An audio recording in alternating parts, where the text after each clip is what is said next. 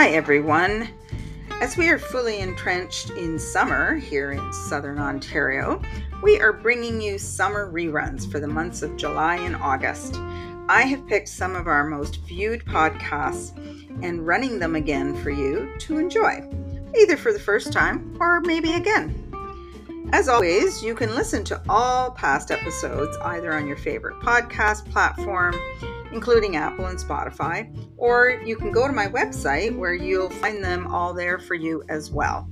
We are working on some exciting stuff here at Life Lessons Unlimited, so check our website, lifelessons.ca, or find me on social media at Life Lessons Unlimited or at Butterfly Lessons.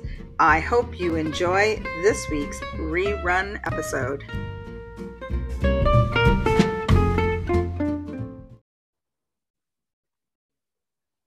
Hello, all my wonderful listeners. I am thrilled to be back with you again this week. And I have a really amazing guest this week. We've been chatting, and honestly, um, she is a wealth of knowledge. You are going to love, love, love what you hear today. Uh, it's Alana McClure, and Alana is a divorced mother of three, ex traffic controller, which that's really super interesting, um, turned serial entrepreneur for the last 15 years. Alana has walked the path of abuse, self sabotage, divorce, imposter syndrome, success, motherhood, self loathing, self love, and connected spirituality to get where she is today. Alana coaches high performing, driven, intelligent women who are sick and tired of struggling and feel there is something missing in their life or maybe going through a major life altering event.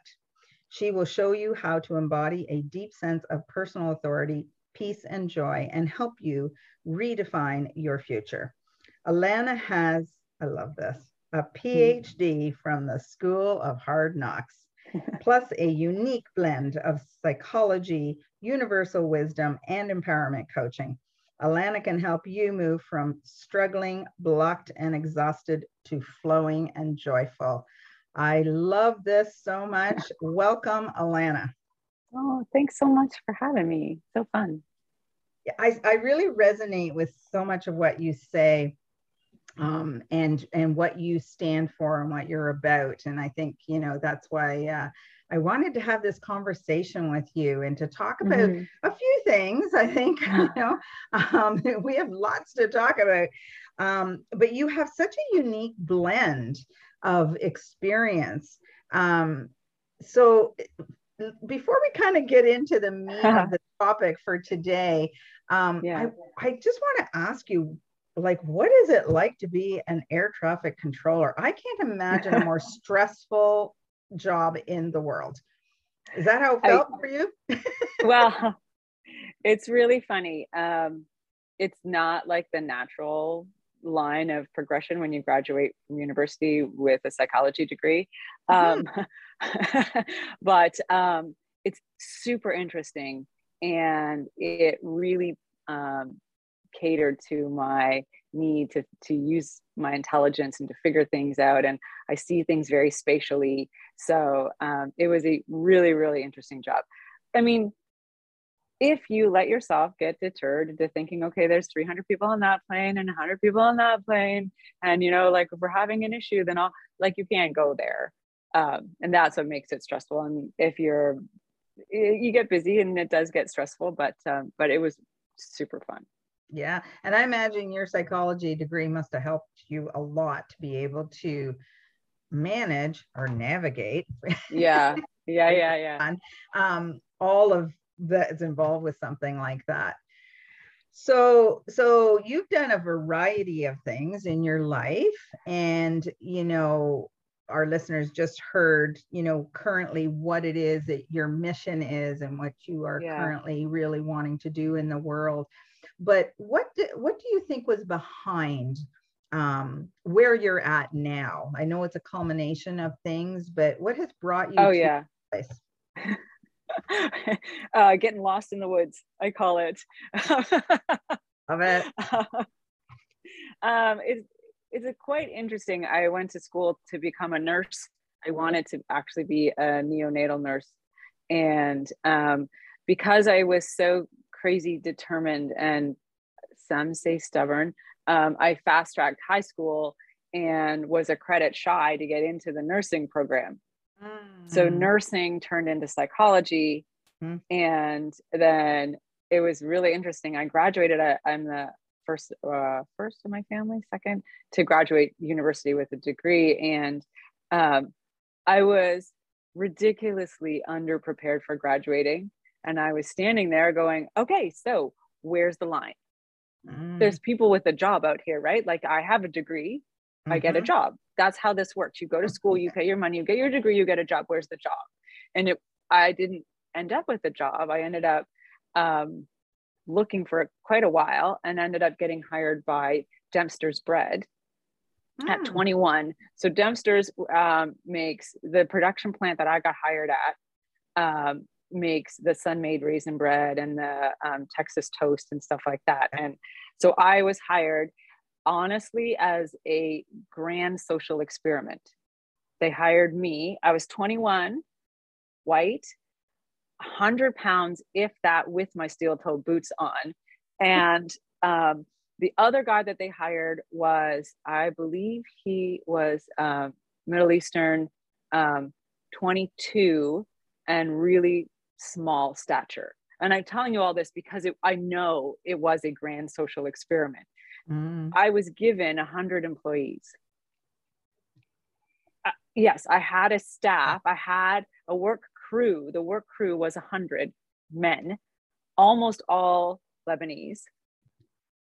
And at that time, this was ages and ages ago, at that time, there was a huge discord in the company about having how staff related to um, authority figures and things like that. And so they decided that they would hire psychology majors to run their production line. Yes.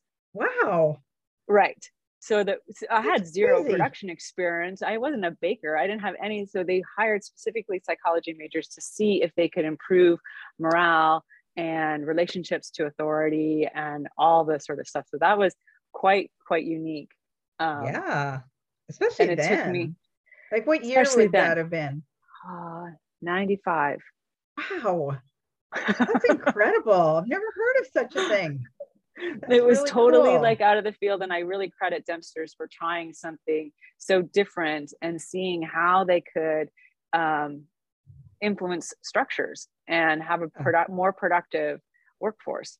Um, so that was that was great and it didn't necessarily work out and i found myself in fine dining um, a little while after that. And fine dining gave me um, a whole different experience. So I went from being very, very blue collar um, and, you know, steel toed boots, a hard hat, bakery whites, like those kinds of things, into this world where Gucci and, Mo- and Armani were commonplace and mm-hmm. um, how people related and seeing the transition for that. And as a psych major, I'm always like, wow, that's really interesting. oh, that's really interesting.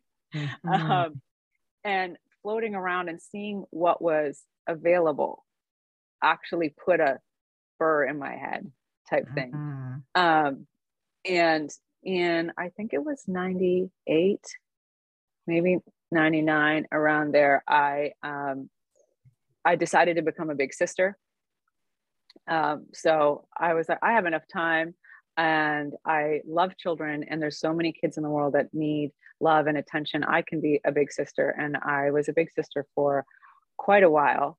Um, but what it had me create was this project called Dinner for Dreams, um, which is in the midst of being reincarnated.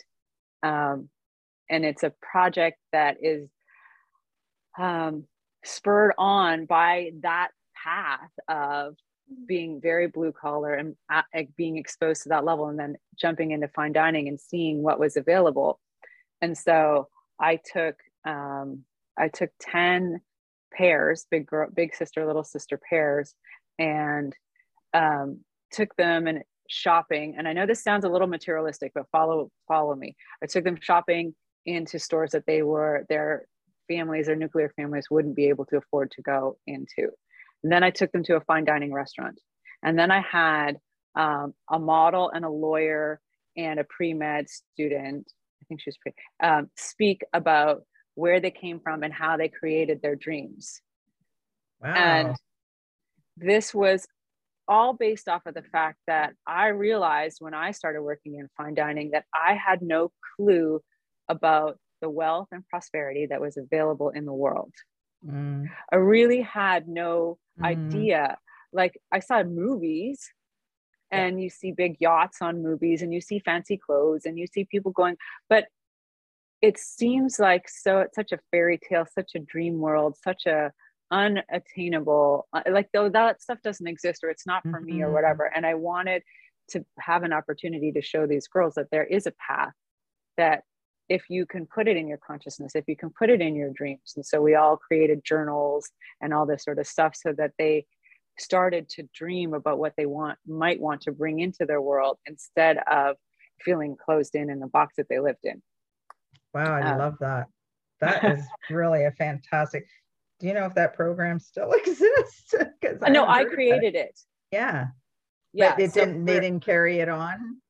Um, it was not affiliated with Big Sisters. It was totally oh, off on my was, own. So oh, I, I, oh. I got permission from Big Sisters to connect with ten other right. matches. Oh, okay, got so it. it was a program that I used with them. Um, and so where I we the royal we which is me um, are in the process of of um, reinventing that and revamping that in a modern way that applies now especially awesome. after the pandemic yeah because I think yes so many girls eh, you know boys need this kind of thing as well but girls especially i think when you grow up in that box that's all you yeah. know that's all you see that obviously you know creates those neurological you know right. systems and patterns um, that have us believing that this is all there is what i know is all yeah. there is right um, yes and what we're told and if you i'm a, like the disneyfication of our culture um, especially the western culture um, is quite interesting because there are a lot of rags to riches stories in there. Cinderella's been around for millennia, like a really, really long time.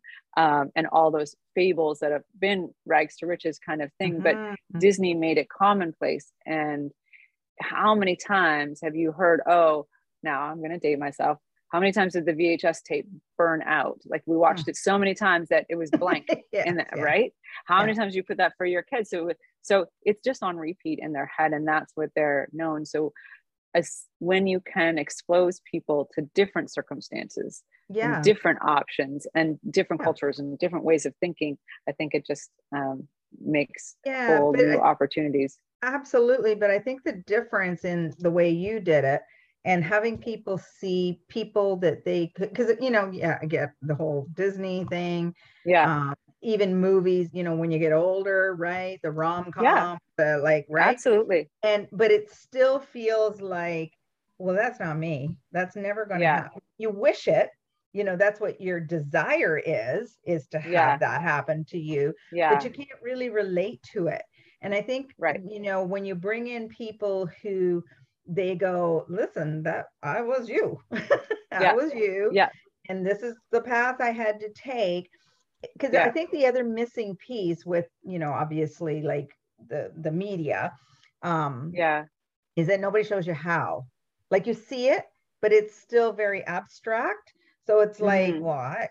How would I ever make that happen in my life? I mean, you grow up in poverty, and you yeah. know your your mother or your parents are barely able to get food together for the family. Yeah. How can that child go?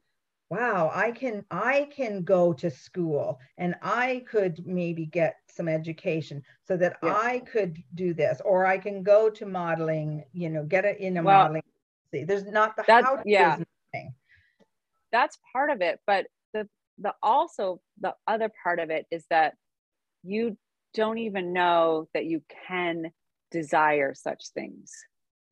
Wow that's an important yeah yeah for sure. So when like you know there's a there's a part like you you don't know what you don't know. Yeah you can't desire something or want something if you don't know that it's available.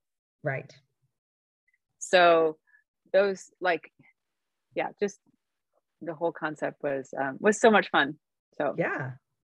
yeah so keep again. going. This is like you have yeah. had so far and i know we're still in your young, young oh yeah young i haven't even had a baby yet. Um, you had a very interesting path. So then what yeah. happened after you well so after that i had decided and honestly like i'm such a i've always wanted children. I've always thought of um, every my value system my my reason for choosing specific careers if you will has always been will my family fit into this what will my family look like and fine dining kind of was an accident that I was very, very good at. And I love, like, I almost became Lene, I almost went to Paris and did all that sort of stuff. But the reason I didn't was because that lifestyle doesn't fit with the lifestyle that I saw that I valued for my family. Mm-hmm. And don't get me wrong, there are plenty of family restaurants and family um, people who have like high profile fine dining careers, but it wasn't something that I saw that fit for me. Right. Um, and I was actually dating a, a, an air traffic controller at the time. And he says, Well, you're going to have to figure out what you want to do. In the meantime, why don't you just go write the test? And uh, and I said, okay, I'll go write the test. What do I study? And he's like, well, you can't study for it because it's tomorrow. and, oh my gosh! Wow. and, and it, it's proctored by KPMG, and you know, at the time, I think there was 300 other people applying for the positions and you apply for the positions across the country. And this was downtown Toronto and you go and you do the testing and it's five or six hours of various aptitude tests. You do a math test, you do a spatial acuity test, you do a listening test, you do a psychological evaluation, all back to back to back. And your scores are generated as you proceed through and then as you're leaving they tell you what you qualify for if you qualify for anything and the lady looks at my score and now you have to keep in mind like and i'm not bragging here but i did the test accidentally like not accidentally but i'm like oh tomorrow oh okay i'll go do it tomorrow and because they're aptitude tests honestly you can't study for them but the lady looks at me she's like oh yeah you have one of the highest scores what job do you want and no. wow. and I was like, I don't know which one pays the most. What do you do here? Which ones are available? I don't even know what jobs are available. What should I do? And she's like, oh, IFR, uh, air traffic control. I was like, okay, I'll go to school for that. Wow. And then within like a month, I was packed and leaving and went to school. And at the time, you had to move into the school. It was um, complete. It was in Cornwall. You moved into this facility and you eat, sleep, breathe study air traffic control 24 7 you're practicing you're doing it you're learning like all of this sort of stuff and in that environment it's a sudden death environment yeah so if you fail an exam you're out yeah so they don't at like they used to pay you as an employee to go to the school they stopped doing that because the the success rate is so low you didn't have to mm. actually pay a tuition to go to the school because it's a private not-for-profit organization but you do have to kind of pay your own way. Um, I had to, I actually had just bought a new car and I had to cash in my RSPs and turn them into a LIRA so I could afford to still make my car payments while I was being unpaid to learn this new. Oh, wow. Yeah. So I was like, I, yes, yes, I had RSPs by the time I was like 22 or something like that, but I had to use them. Heard of. Yeah. So, which was a good decision. Don't get me wrong. So anyway, I failed. I got right to the last exam. Yep, I got right to the very last exam, and it's procedural control, and it is very stressful and very very difficult. Mm. Uh, and I failed. And wow. the guy's like, I don't know what to do with you because you've done so well, and you've done really really really well up until this point, but you failed. Mm-hmm. We're frozen. I, I ended up training as a VFR controller and passed that. And are you still frozen or am I frozen? Sorry, yeah, you you were frozen for a bit. Um, okay. So you were at a really exciting point. So maybe we'll just oh. redo that part a little bit. It yeah. was just when you were saying you failed and the oh, yeah. said to you you were doing uh, so well, yet you failed. And so we Yeah. want to know what happened. so so they yeah so they let me train as a vfr controller which means you work in the um, the control towers instead of the radar rooms and you you would do a different Ah. kind of control more visual out the window looking at the planes as opposed to 100% relying on radar it is for people who know air Ah. traffic control it is more Yeah. complicated than that but that's Yeah. like the boiled down version and that's where i ended up working at uh, billy bishop airport Ah, interesting. yeah Yeah. so like all of that stuff um yeah so that's how i got there Wow. Um, and then met my husband my soon to be husband through that program um and so he was also uh, an air traffic controller? he was also an air traffic controller yeah um and uh yeah we ended up we were together for almost 20 years and then so and then you had some children in there. I had so like truth be told, the whole dirty laundry of the story is that um, we were long distance dating, and um, he was living in Whitehorse, Yukon, and I was living in Toronto. We were trying to work with the union to get us both in the same region, and there's union rules and moving rules and all this sort of stuff. And um, I ended up pregnant, um, and took a leave of absence, took a maternity leave and a parental leave, and went out and lived in Whitehorse for almost three years. Whoa. Yeah. Wow. Which, if anybody ever has the opportunity to live north of 60, you should take it for a little while and go experience Yeah. 24 Well, 7. One of my best and- friends, her daughter uh, lives up there with her uh, wife, and they Yeah. have two children now. So they travel up there quite a bit. And my gosh, the the pictures are spectacular. Yeah. I mean, just you know, it's it's not easy living, but but they love it.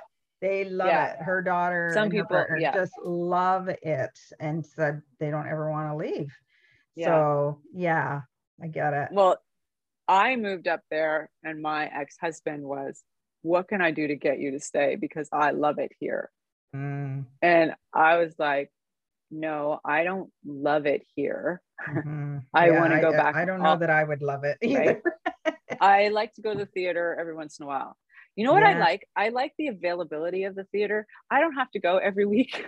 Yeah. but I like to go if I want to go. Yeah. Right. And I don't want to fly to get there. Yeah. Um, and it's a different way of lifestyle. The people are so, so beautiful people, really, really like salt of the earth, super Mhm. nice. But my Mhm. family was here. I wanted to raise my kids near my family.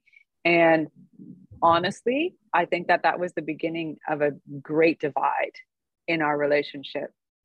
Um, he, um, what do you call compromised? um, he compromised so much, I think, moving back here Mm, that I don't think he ever, I think he always resented me for it. mm, mhm. And even though it was his decision, and even though his family lived here, and I could be putting words in his mouth, but I honestly believe that that was kind of a foundational issue with us. Yeah. Was he really wanted to be there? And like you said, Mhm. like it calls to your friends, and it- you just Mhm. find your place. And I think that that was his place, and then he Yeah. came here. Yeah. Yeah. And so was it early on then that um, the relationship started to have some like major ripples, let's say? We knew that we were different people. He Mm-hmm. loves camping, and I would go camping. Yeah. I hear that.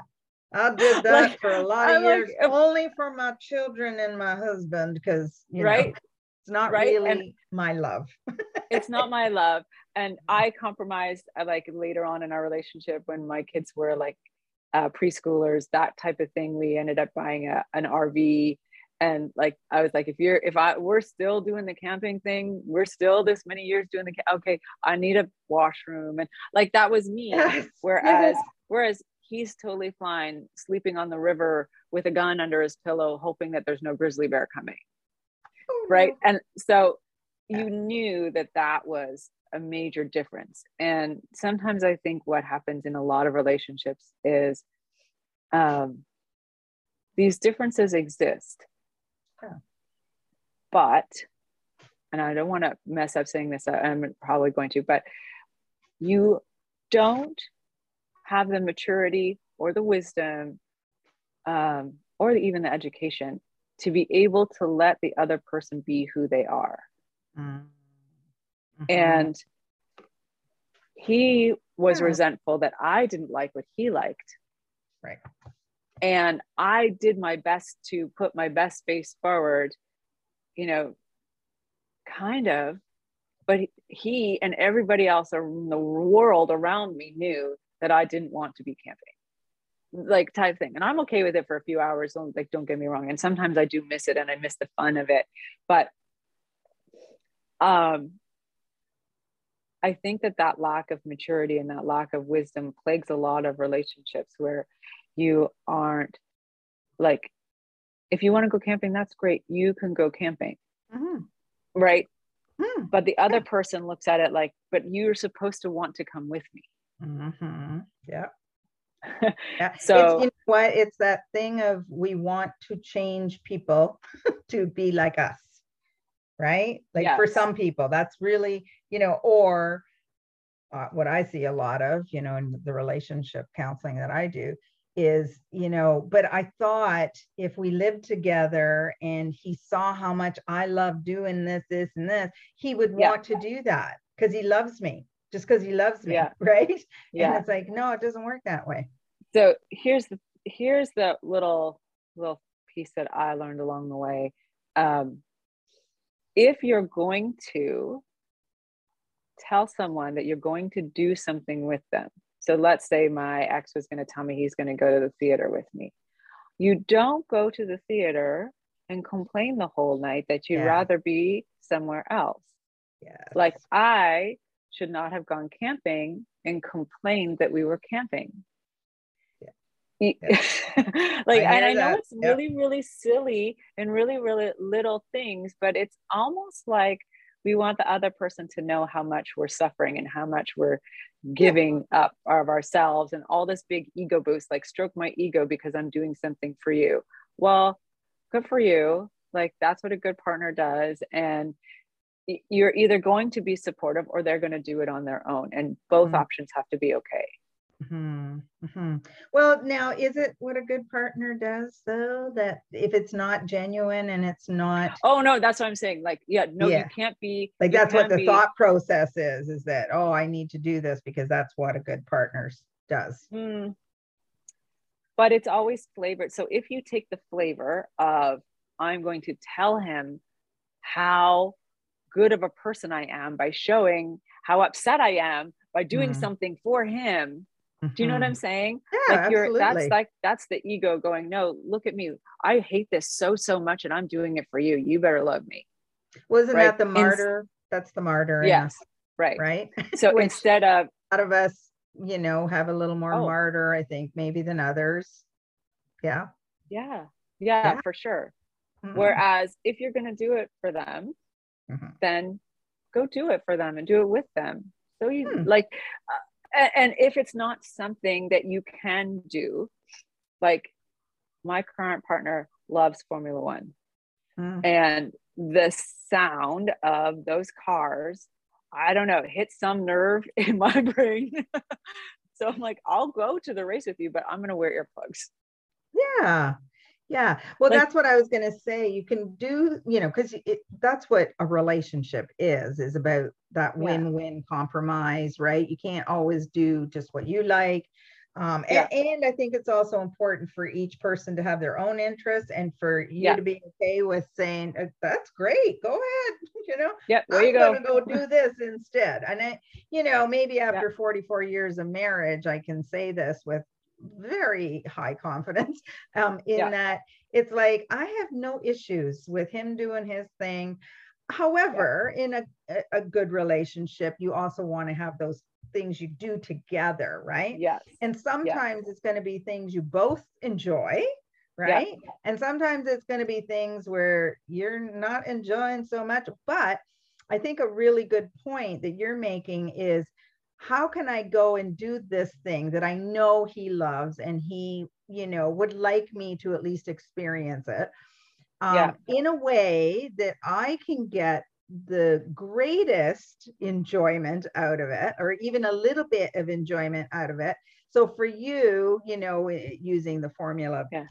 uh, one um, example is like i'm Yeah. gonna go i'll wear earplugs um, but i can still see the cars and i you Yeah. know and it is exciting i love i love i don't like the noise either but i like to watch it Yeah. like Yeah. Well, that's why it's nice it's- to watch it on tv because i can turn the volume way down and just see the cars going yeah Well, and this is this is kind of about taming your own narcissist. And everybody, like I know that's a buzzword, but everybody has a bit of narcissism in Yes. them. Everybody has like this ego that wants to poke out. And I think when you're able to, and I love the phrase taming your narcissist, when you are Mhm. able to get your joy from them being joyful, yes. Yeah that is that is a signature. Like you can look at your partner and be happy simply because they're happy. And seems second nature for women especially to be able to do this with their children I was just going to say that. See, we're on the Right? same wavelength because I'm like, don't we all do that with our ch- those of us that have children, Yeah. or even if you have children in your life, you don't need to be a mother or father to do Yeah. this. I mean, I watched my son, who my middle son, who doesn't have children, and hi- the things that he does with his nephews, yeah right? Like, and I just see the joy that he gets, you know, with watching them or doing something with them that is bringing them great joy. So that is a Yeah. great place to go. And and you know, so you had children, and it was this one of the realizations for you is that you're like, well, I do this stuff with my children. no oh god no i didn't learn this till after my divorce Okay. um, and it's not that i didn't know it it's it's about being able to conceptualize it being able to talk through it being able to um, to to try it on and use it in that situation right and quite often i think um, there's a lot of us who don't i think like what we were talking about don't stop to think about what you're thinking Mhm. don't Yeah. stop to you're so right and you're so um you're attached to being hurt Mhm. or um and those things i think perpetuate or block you rather block is a better word block you from being able to um, consciously see all the uh, moving parts it. yes. And have you, if you've grown up in a situation where you've been modeled good behavior, good relationship skills, healthy relationship skills, then those kinds of behaviors become second nature and you don't think about those either. Mhm. Mhm. Right. Right. Right, for sure. So at what point then in your marriage did you realize this is not going to work and I we need to end this? Um, there was, you know, there's always little little inklings of ideas that Mhm. pop up for many many years.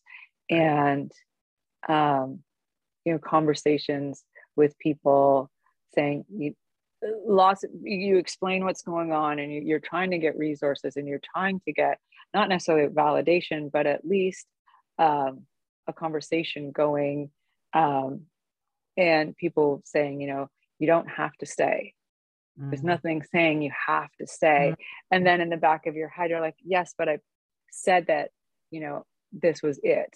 I said that there was only going to be one marriage. I said that there was only going to be, Mm, um, and what else can we do? But still, um, I'm mixed. I'm mixed with different recollections. It's funny because I think um, modern dating, even dating, you know, as far as the 50s and 60s, um, really teaches you. It's like pre-divorce. It's like divorce training because you serial date people. pardon me. You date people and then you learn how to break up with them. You date somebody else and you learn how to break up with them. And in a marriage, you do have a, be- a bigger commitment. You do have children. You do have ties that keep you bound together for a longer period of time. But in the end, I think you've already trained yourself that there's going to be a breakup, and to some extent, in some ways. Yeah. Um, um, so basically, what it came down to for me is that, and this is this is um, completely real.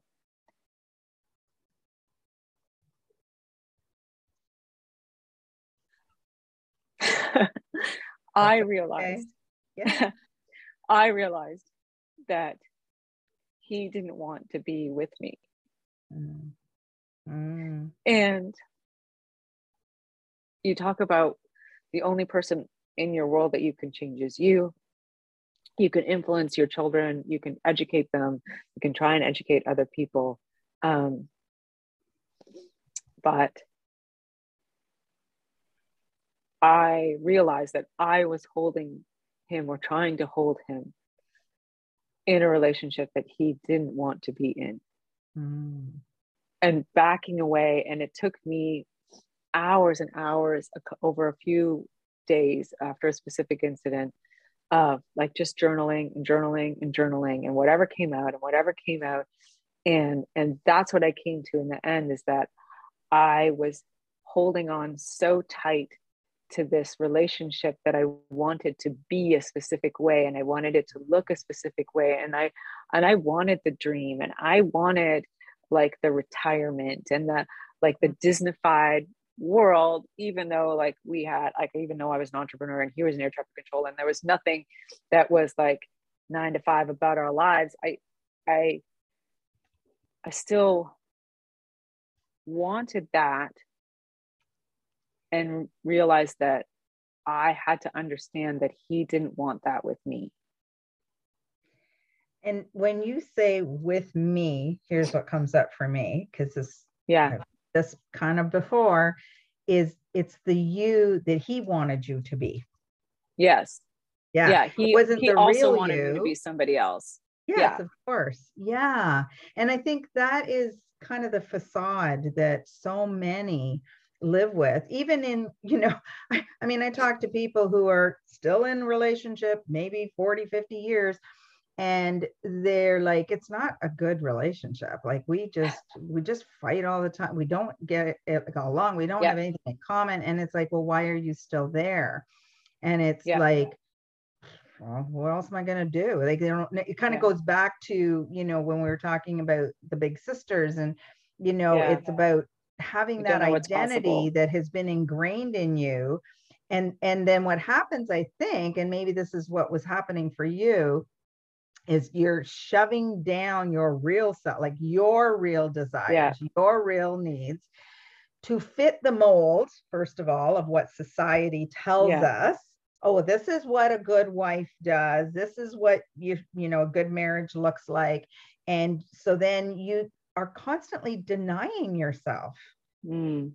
Right? Well, I'm going to I'm going to rewind a little bit because for several years prior to that decision, um, I had started working on myself. And there is a catchy little phrase that, um, you know, an MLM company is the fast track to self development. Mm-hmm. And I think it's really true given some companies, not all of them, mm-hmm. but the self development that I had started to do two to three years prior to that decision was uh, again another stepping stone for me um, becoming myself or letting myself letting like you were talking about letting your true self be open yeah. um, and in that time period I think it amplified our differences. And me working on myself, um, and I don't want to put words in my mouth, but my assumption is is that it showed him a version of me that he liked even less. Yes. That is so significant.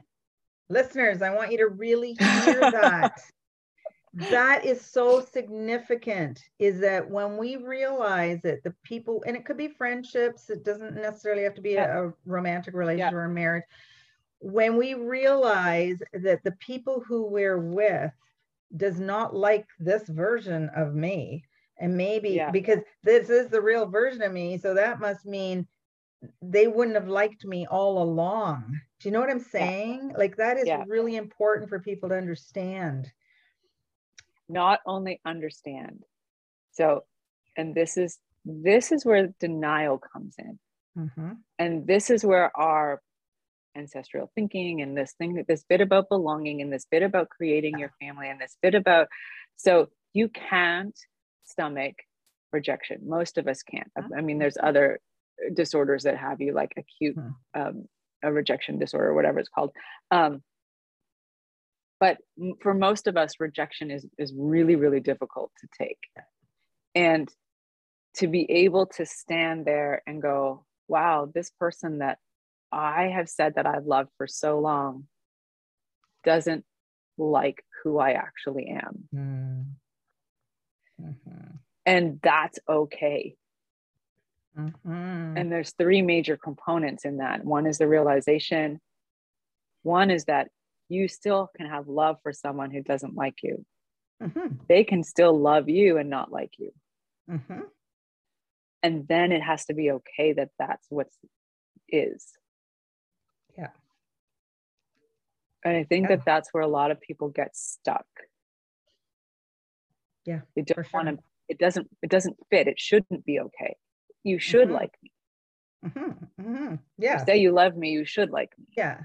Yeah, because yeah. it it then feels like a judgment, right? Of well, it, it totally are. is a judgment. Yeah. It totally yeah. is a judgment of who you are. And this is why we okay. don't like it.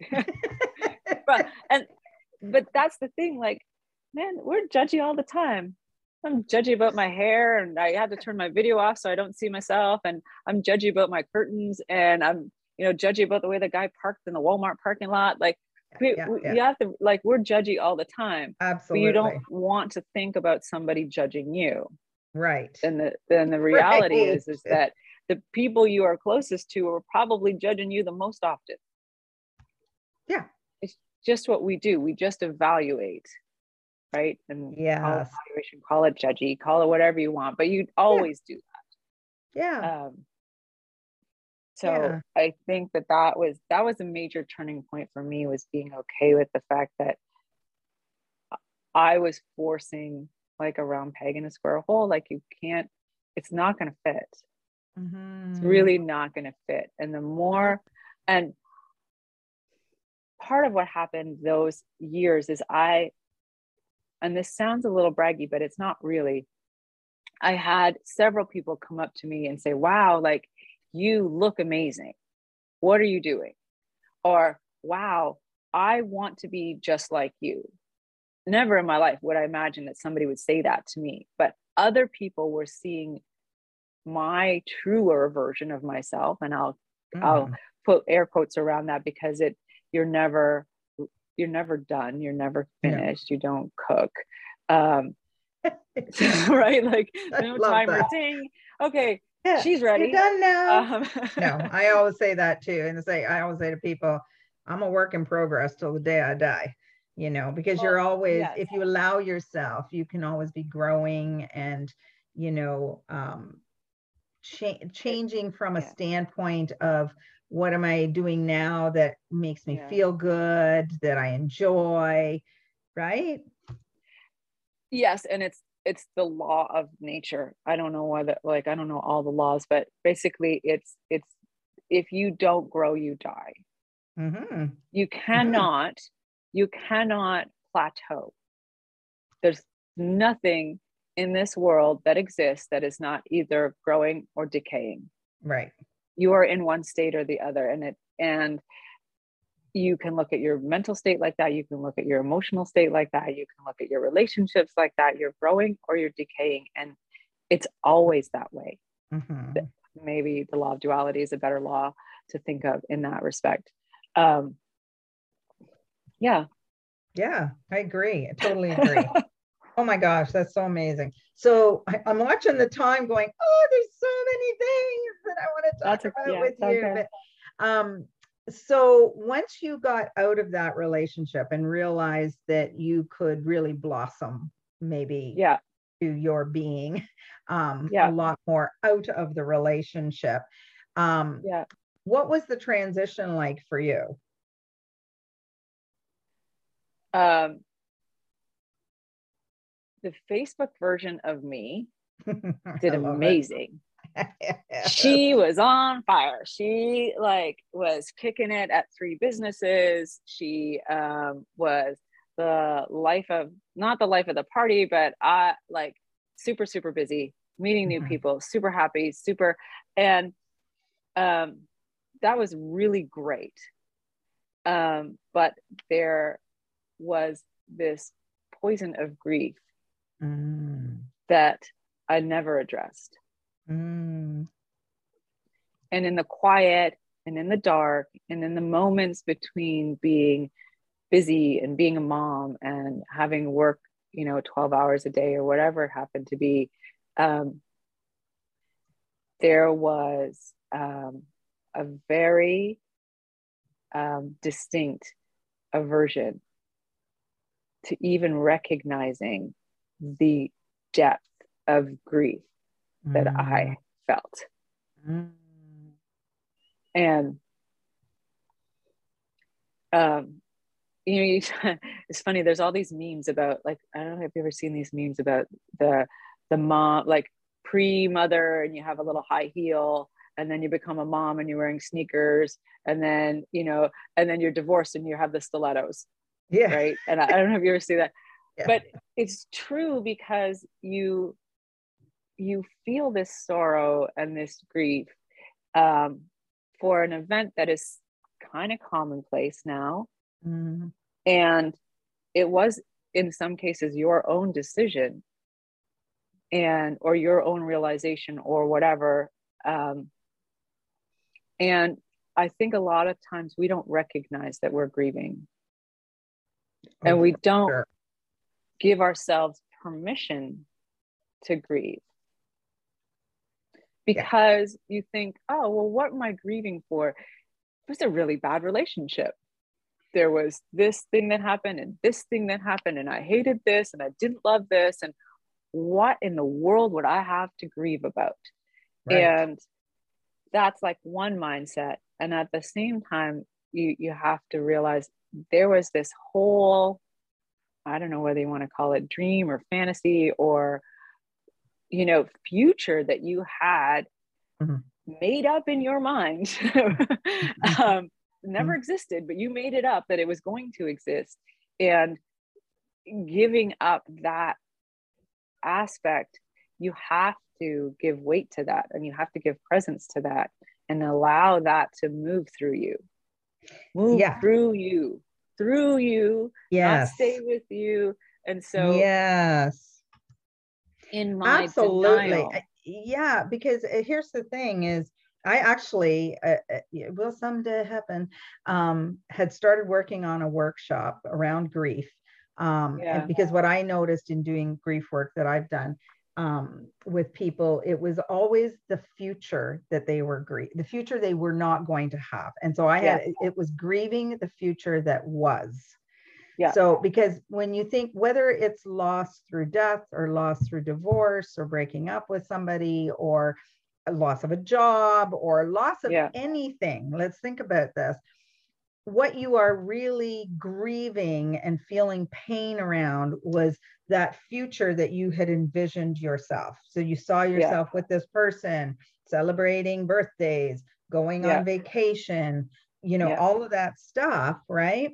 In and that's in the way let me bracket in the yeah. middle of that in the way that you wanted not yeah necessarily in the way that they wanted in the way no, that no, you wanted exactly. your fantasy. This is yeah. your dream. This is your yeah. vision your future vision right? Yeah. Um and then when that ends right and sometimes it can end very abruptly. Sometimes yeah. I mean you did some processing before you even ended your marriage um, and then continue to do processing around it about what it was that you were missing, what what the grief was yeah. that you hadn't really gone through, let it go through you. You know, I love Leah, that. It took me it took me three years to realize I was even grieving. Yeah. Oh yeah. Well, that happens for a lot of us.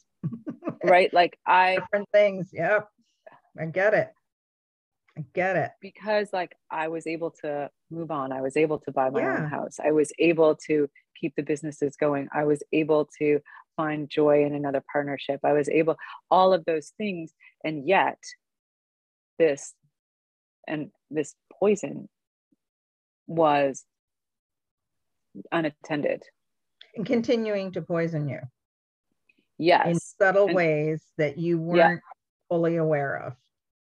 Absolutely. Absolutely. Yeah. And you, I think you talk to a, a lot of divorced people, they'll tell you that they went crazy for a little bit. Mm-hmm. Um, cr- and crazy, like meaning behaving not like themselves. Mm-hmm. In whatever way, whether it's sleeping for extra hours, whether it's drinking more, whether it's partying more, whether it's dating more, whether it's not yeah. dating more, whether it's staying in your home too long, like all of those things. That's my, that when I say when you go crazy, I mean like you have this, I think, grief induced set of behaviors mm-hmm. that um, will call you to do things to not look at that. And not realizing that it is a grief induced behavior. Yeah like you're just like yes. I, well, and, and really because, what it is i think at the end of the day is that running like you're just running running you're trying to stay ahead of your feelings right so let me do all these them. things yeah numbing yeah. out or Absolutely. numbing them or denying them yes. or filling that yeah. space with you know whatever you want to you whatever you want to fill it with but there's also this part in the beginning and this is you know kind of will circle me around to what i wanted people to understand um, that you don't feel that you have any right to grieve mm-hmm.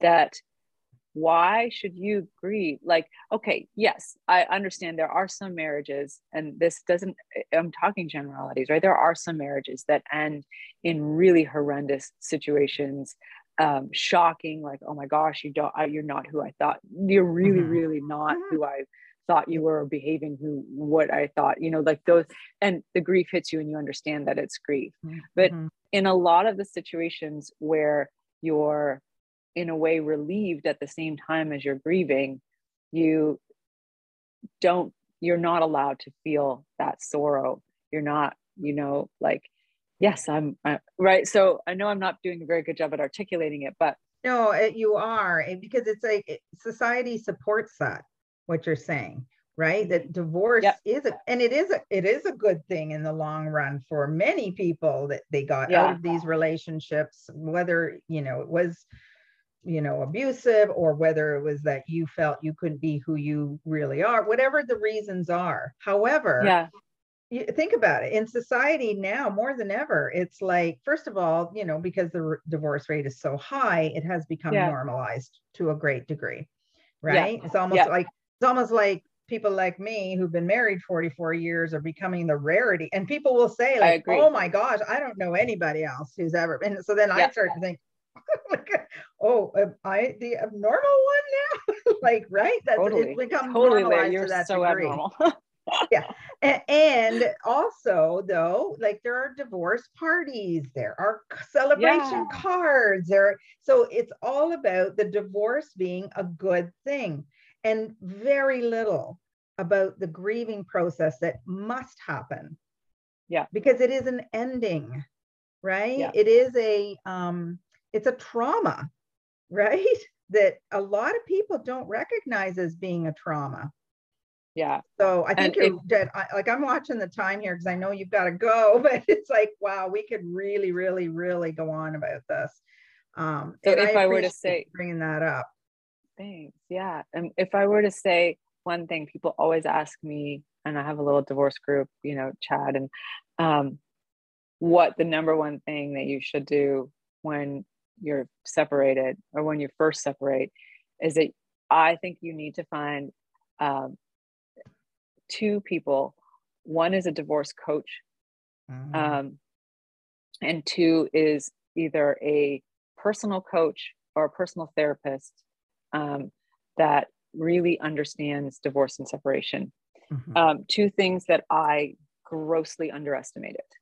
Mm-hmm not only because I'm so like, oh, I have a degree in psychology and I have specialized and I know training and I, you know, have taught self expression and leadership programs and I have da da da da da, right? Mm-hmm. You can't see your own, the own icing that you put on the cake from the inside. Like you just, you just can't. Yeah. Um, and had I had, had I had that coaching and that therapy um, in the beginning, and had I said it, it is something worth investing in, it wouldn't have taken me three years to understand mm. some of the things that I was doing. Um, the other thing is that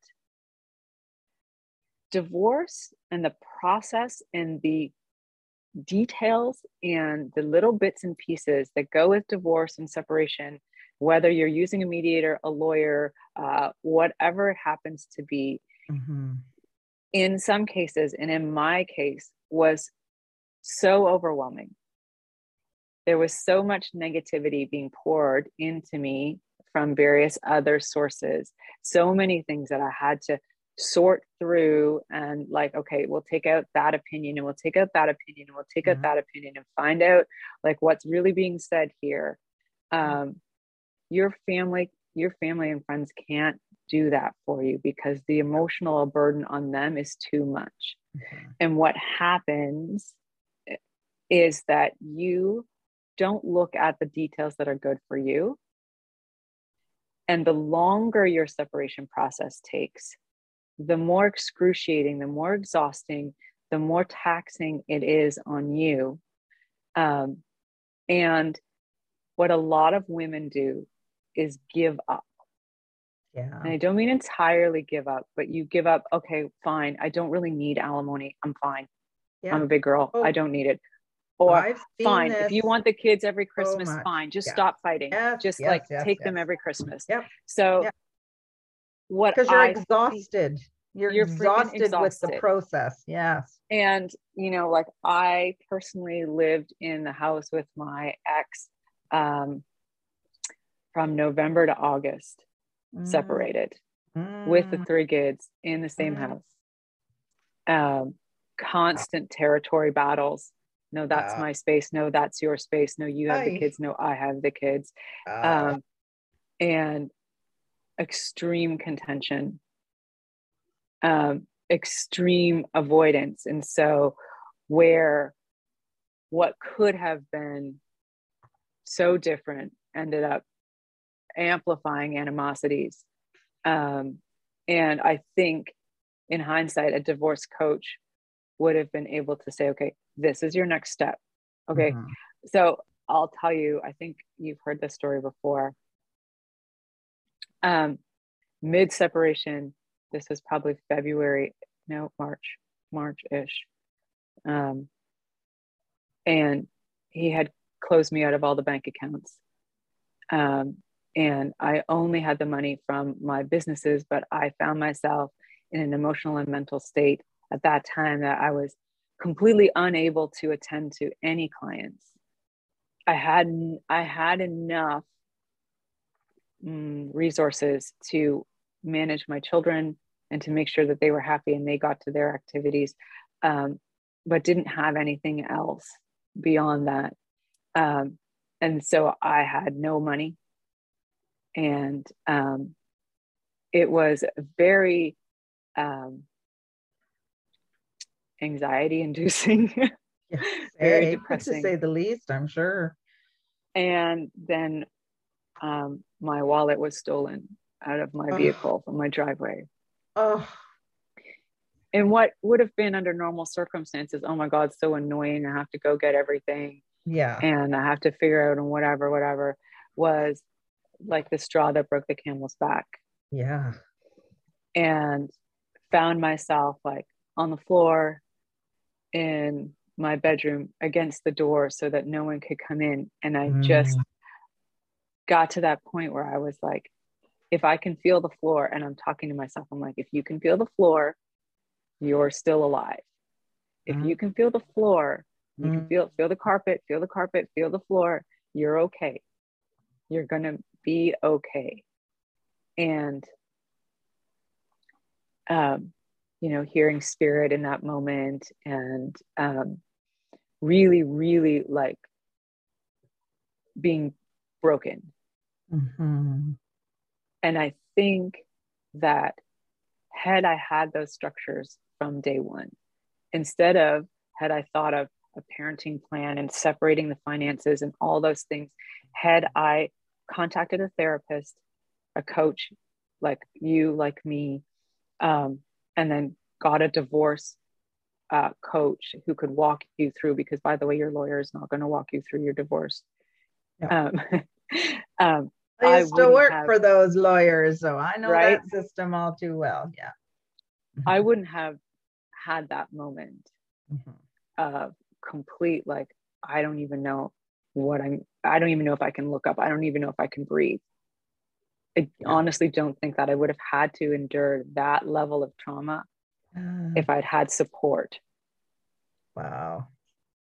So that's kind of what I wanted, you know, Powerful. your listeners yeah. to hear is that even people with our specialties, with our training, and I'm telling you, like, I have 22 years of training and education in this kind of world mm-hmm. accidentally, because obviously you saw my mm-hmm. path before I didn't go out mm-hmm.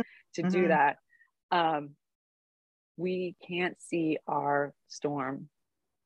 No we can't see we can see we can do this we're tough we're moms we got this like we can see that far but we can't see the storm and what we can offer people is the ability to um, have that release valve have that okay let's think about this let's talk about this let's work through this in a healthy and professional manner that isn't your girlfriend mm-hmm. over a bottle of wine that isn't your mom that isn't your brother like mm. those kinds of things they all want the best for you but they have their own version of you yeah so and they are so, not equipped i always say to people no. your your mom is not equipped she's not trained to help you no. she's got the emotional attachment which yeah, is she just wants you to be happy exactly That's and she's it. going and, to side with you of course and and yeah. you know say all the things that have you feeling like see i'm things. right i'm right i'm right yeah. i'm right right yeah but that's not what you need when you're in i kind of look at it i love that you use the the word storm and, and it's kind of like when we're going in it when we're through like in the middle of it we are literally in the middle we're in the eye of the storm. Yeah yeah right? So we're here we're just like okay let me just get through the you know let me stay yeah. here because it feels kind of safe here right? Because in the quiet. the if storm, i block all of this out it's all quiet yes, right here. but meanwhile and then i can take a step. you is this massive storm going going going. Yeah yeah.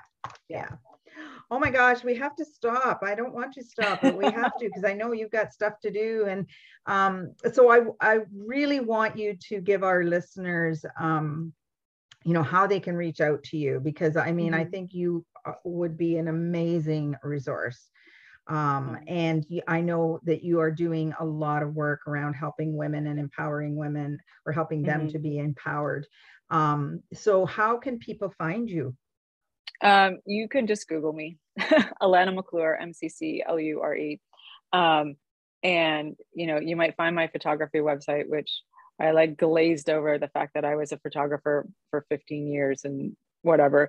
Um, but um, so my other my new empowerment website is alanamcclure.com. Um, you can call me, you could text me.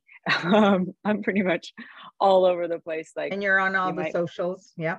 I'm on all the socials. Yeah. I like there's I have a YouTube channel, but it probably only has like TV features and interviews and things like that on it. Okay. Um, People would, I'm sure, so. love to see more of you. Um, this has really been amazing. And I know I've said this with other guests, but I really do mean it.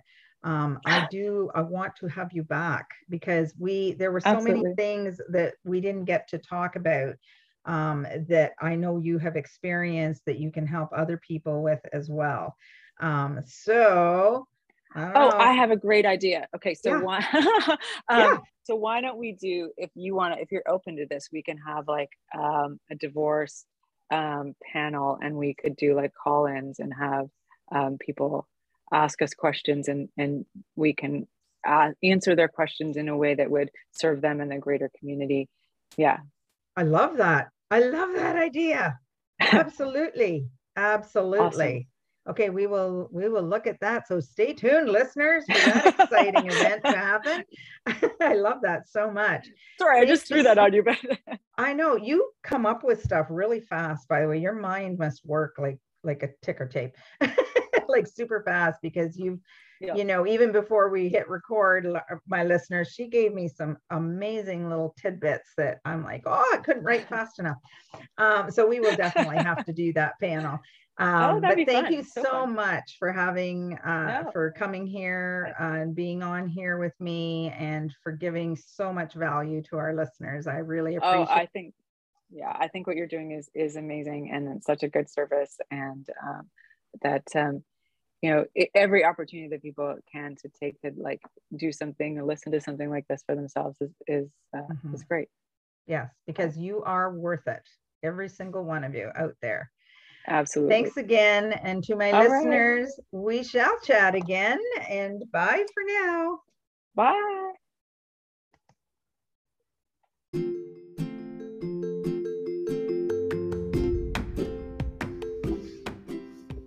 Thanks so much for listening. I hope you enjoyed today's episode.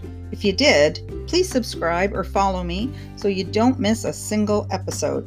If you want to go deeper in your healing, you can book a free discovery session with me and learn more about my unique strategy to unlock the real you through my Unearth, Uncover, and Unleash three part system to discover and heal your past and present trauma and become empowered to live your best life. Go to my website, lifelessons.ca, or contact me directly at leah at lifelessons.ca to book your session. You can also find me on social media. My links are all on my podcast page. And while you're there, I would love it if you would leave a review, good or bad. I want to know how I can make this podcast just what you need it to be. And if you love it, I definitely want to hear that. You can also leave a review on whatever platform you are listening on. Until next time, grab some joy wherever you can. Bye for now.